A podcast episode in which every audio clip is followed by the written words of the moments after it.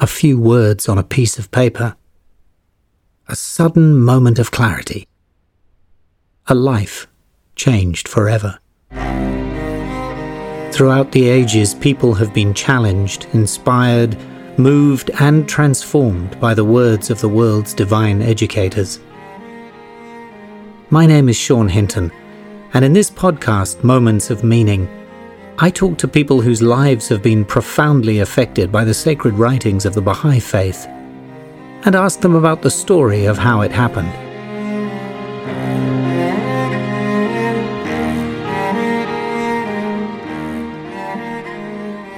I'm thrilled to have with me today Bahia Nakhjavani, a writer and poet who lives in eastern France. Now, Bahia, we're talking just after the US election results have come in, and the passage you've chosen speaks to this moment. Can you read it for us, please? O God, let this American democracy become glorious in spiritual degrees even as it has aspired to material degrees, and render this just government victorious.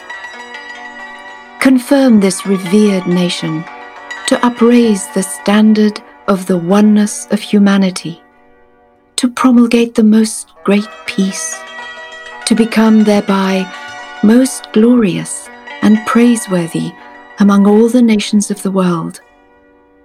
O God, this American nation is worthy of thy favors and is deserving of thy mercy. Make it precious and near to thee through thy bounty and bestowal. Tell me, how, how do you read this passage today? I'm so glad it's a possible prayer to say at this stage of my own life because I read it again last night after I heard the results of the election. And I was reading it again this morning, and I suddenly realized that it was as if I was reading it for the very first time, because I've been reading this all my life. And there are certain moments in my life when I read it with a very different attitude. And so, if you permit me, Sean, I'll, I'll tell you the history of this prayer for me. I first remember reading it long ago when I was a teenager. And at that time, I had a very judgmental attitude towards America because I was the generation, the hippie generation, the anti war, anti Vietnam generation. And I remember very vividly my feeling about that prayer because it, there was a particular summer I remember. And as a young Baha'i, I had the privilege of growing up able to go to the Holy Land, and I would find myself guiding at the Baha'i shrines. And there were, of course, many, many tourists that were of my own age. And I remember there was this one young man. I mean, I was something like 18, 17, I don't remember exactly the age, but I was drawn to the young ones particularly. And we started talking, and he was clearly um, very, very political and very anti Vietnam at the time. And he and I started talking outside, and I invited him to come to uh, our home. And he got deep into conversations with my dad. And he was very hot on the subject of the US being involved in, in Vietnam. This was all just prior to Watergate. It was Nixon. It was everything. Everything was political, political. And I remember when he left, I was extremely roused up and um, very eager to sort of jump on the same bandwagon. And that was where I found myself reading the words of this prayer with a, a feeling of, I don't know how to describe it. It was something like indignation. I mean, if it's possible to say a prayer in a state of indignation, that's how I read these words. This just government, this revered nation, is worthy of thy favors. I kept thinking, how on earth? How can Abdul Baha described this country, this American nation, is worthy of thy favor, this just government, as if it wasn't unjust. How could Abdul Baha gloss over the injustice of, of this nation and call it a just government? Very, very outraged by all of this. And I was reading the prayer politically, if I could put it that way. And it, it, really upset me. And I could never bring myself to say this prayer. I used to, for years, I would tiptoe around it. You know, I would bump into it as I opened the prayer book and I would say, Oh my goodness, it's that prayer for America. And I would sidestep round it in a sort of embarrassed sort of way because I didn't want to have to look at it really seriously because I was reading it through this filter of political indignation against a particular moment in history where I was of a particular age and the context around me was influenced by um, feelings of my generation that were very, very anti American. So many years passed, and uh, I found myself in another state of mind in another period of my life. And at that point, I was actually in America. And I found myself reading this prayer or hearing it read again. And I noticed that my reactions to it had again changed, had not, I was not reading it politically anymore. It was with acute embarrassment because at this point, I was reading it, um, thinking in terms of the culture. So I would stopped reading the prayer politically and I was now reading the prayer as it were culturally, thinking about what America had become for me at that time, living in Washington, thinking of how I was observing the Americans around me, the culture around me, the embarrassment that I sometimes felt because I just found I didn't fit in. There was a kind of awkwardness that I always felt on the outside of the American world, you know, the American culture. And when I was reading these words at that point, this American nation, most glorious and praiseworthy among all the nations of the world, I became embarrassed by these words. I was embarrassed, for example, by the fact that Americans around me were treating the fall of the Berlin Wall as if it was a sign of American hegemony all over again. You know, we have won the Cold War. I found myself thinking, well, how do I harmonize these two points of view?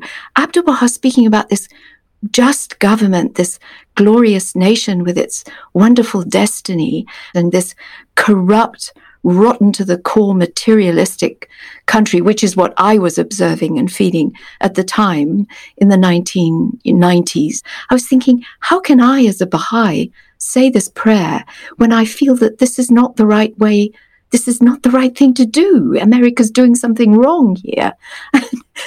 so again, I had a totally different way of reading that prayer, and I was still unable to really read it. And here I am again. Another 30 years have passed. And last night, I said to myself, my God, I have to say this prayer because I feel as if I'm, I'm just one of billions of people around the world today who have this extraordinary global sense of gratitude and relief to know that there are words like unity, words about healing being expressed, words about the need to think of the future and the unity and the wholesomeness of this glorious country with its diversity, things that were all packed into this prayer. And I found myself saying the prayer for the first time with a spirit of enormous gratitude, not politically, not culturally, maybe just the tip of the iceberg of actually beginning to say this prayer with a sense of its spiritual power that it has embedded in these words the potential for all that is the best for this government, for this nation, indeed for all nations, but particularly this nation, which has such an impact on the rest of the planet. And suddenly it, it became almost palpable to me that when Abdul Baha is revealing this prayer for the American nation, he's praying for the world and he is praying that this nation will be one of the keystones to the arch of unity and the most great peace in the world. And it was so much more than anything I had ever read or understood the prayer to mean before But I, when you invited me to participate in this wonderful program, I thought, this is the prayer that I've suddenly understood in a new way for the first time last night and this morning. Has this change in how you understand this passage come about from changes in you, do you think, or changes in the world? Certainly for myself, there has been huge change in my life. I'm no longer a, an adolescent. I'm no longer a, a person living in Washington, being influenced by that atmosphere of being in America. And I've got a certain detachment now, which I didn't have before. I don't know whether that brings me closer to the truth or not, but it certainly has had a huge um, change on the lens through which I read the words. But I think the times in which we live have changed so much over the past 50, 60 years that um, the context in which we are reading has had a huge effect on how we understand things. I remember this whole notion of political engagement and non being non-political. I understood in a very different way when I was a young person from what I understand it to be now. It's only been time and witnessing how manipulative the political partisanship processes in the world, how manipulative they can be, how easily they can coagulate human society into clots and clumps of, of opposing concepts and divided camps and tribal warfare in, in our ideology, how easily that process can manipulate initially very naive and very optimistic attitudes to want to support the good and, and oppose the bad. We get manipulated in ways we don't realize. I'm living in France now, which is a completely other sort of political environment than it was in, in the other times of my life when I read these words. So everything influences our reading. And I think it all does mesh and meld together and create a new pair of glasses for us to read through, as it were. How do you reconcile the words in this prayer that seem to describe an America that is different to how many see America today? When I was a young Baha'i and very literal in my reading of it, I was seeing it as a clash between the reality I was seeing around me and the words on the page. I was seeing the words on the page being contradicted by the external reality. And now I believe much more that the words on the page are capable of creating the reality around me, much more aware that because of the power of these words reaching out towards concepts like oneness, concepts like justice, concepts like to become, he says, thereby most glorious and praiseworthy among all nations. He is himself speaking in the future tense, in the potential tense. And you get the feeling that these words are endowed with the power to make us become what it is we're reading. You know, in the Baha'i writings, Baha'u'llah even spells it out and says that evidences of discord and malice are apparent everywhere. But it's within this context that we then have to leap outward, leap forward, and project ourselves into the best, the highest potential. I think that's what made me almost weep when I realized that finally we're going to begin to hear words coming out of America which are its best self. There is some need, some hunger in all of us to begin to project ourselves into the best that we can be. And these words somehow summed it up for me last night. Um, when he says, um, let this American democracy become glorious in spiritual degrees, even as it has aspired to material degrees. Render this just government victorious. It's again beseeching us, beseeching the government, the nation, the peoples of this place to reach out towards its best self. In calligraphy, when that first drop of ink falls on the page, that is the beginning of the word. It gets traced out of that first blob of ink with the nib of the pen, and the finest of calligraphers is able to trace the word from the very first blob. So, in that first drop of ink, you have the potential for the whole word. And I think there is that feeling also when we read the words in the Baha'i writings and the prayers that we're getting in that first drop all of our potential. And it's up to us in our lifetime to pull the word out of that potential and aspire to our best selves. Our understanding of any particular passage is informed by our reading of other passages in the Baha'i writings, and I guess we develop our overall understanding rather like a mosaic. So I wonder are there other passages in the writings that have helped you to understand and make sense of this one? I love your image of the mosaic, but there are so many passages in the Baha'i writings we can't take in isolation. In fact, if we do, we find ourselves getting trapped in ideas of contradiction, as if something is cancelling something else out. But in fact, it's adding to it. It's all about and, it's not but. It's this and that and the other and the other. And the circle keeps widening. And each glimpse you get, each fragment of the mosaic is adding to a bigger and bigger picture. And sometimes you get congruences, very close congruences uh, in the Baha'i writings. There is another passage which, if you permit me, I will read, which really is almost an echo of this beautiful prayer which is dedicated to America. But there is a fascinating slip or slide or expansion in it, a kind of broadening of its nuance.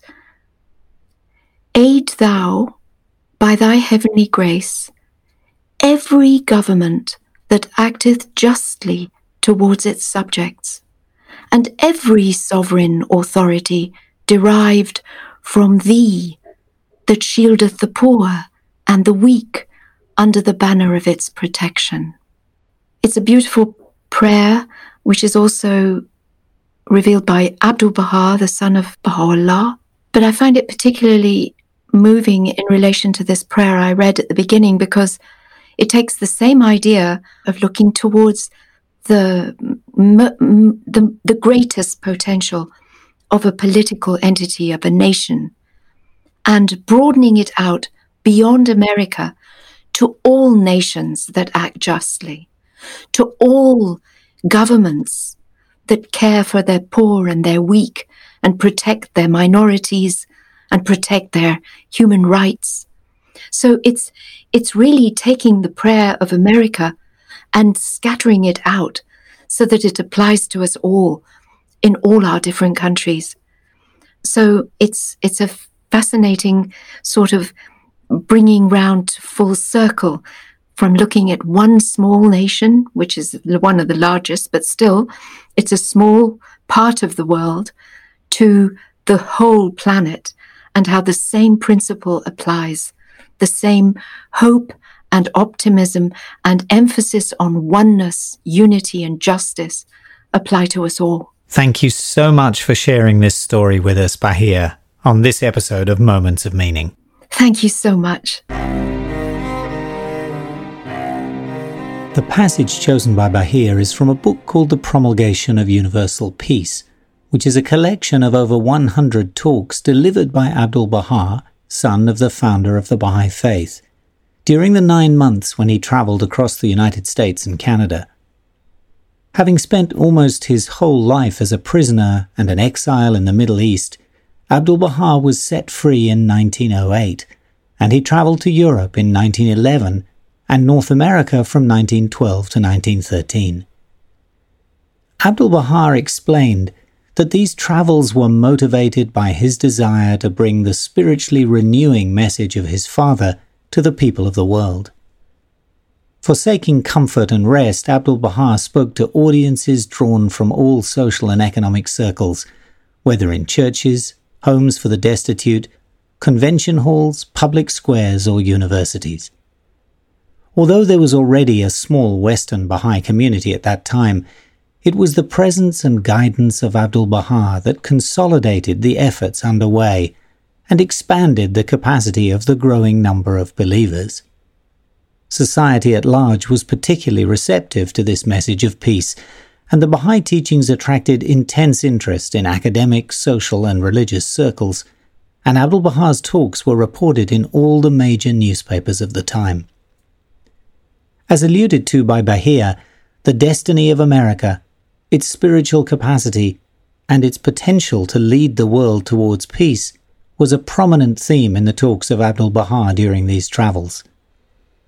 On many occasions, he foreshadowed the great station that the American nation could achieve if it turned towards God, overcame the injustices which divided it, and rose united to championing the oneness of all humankind.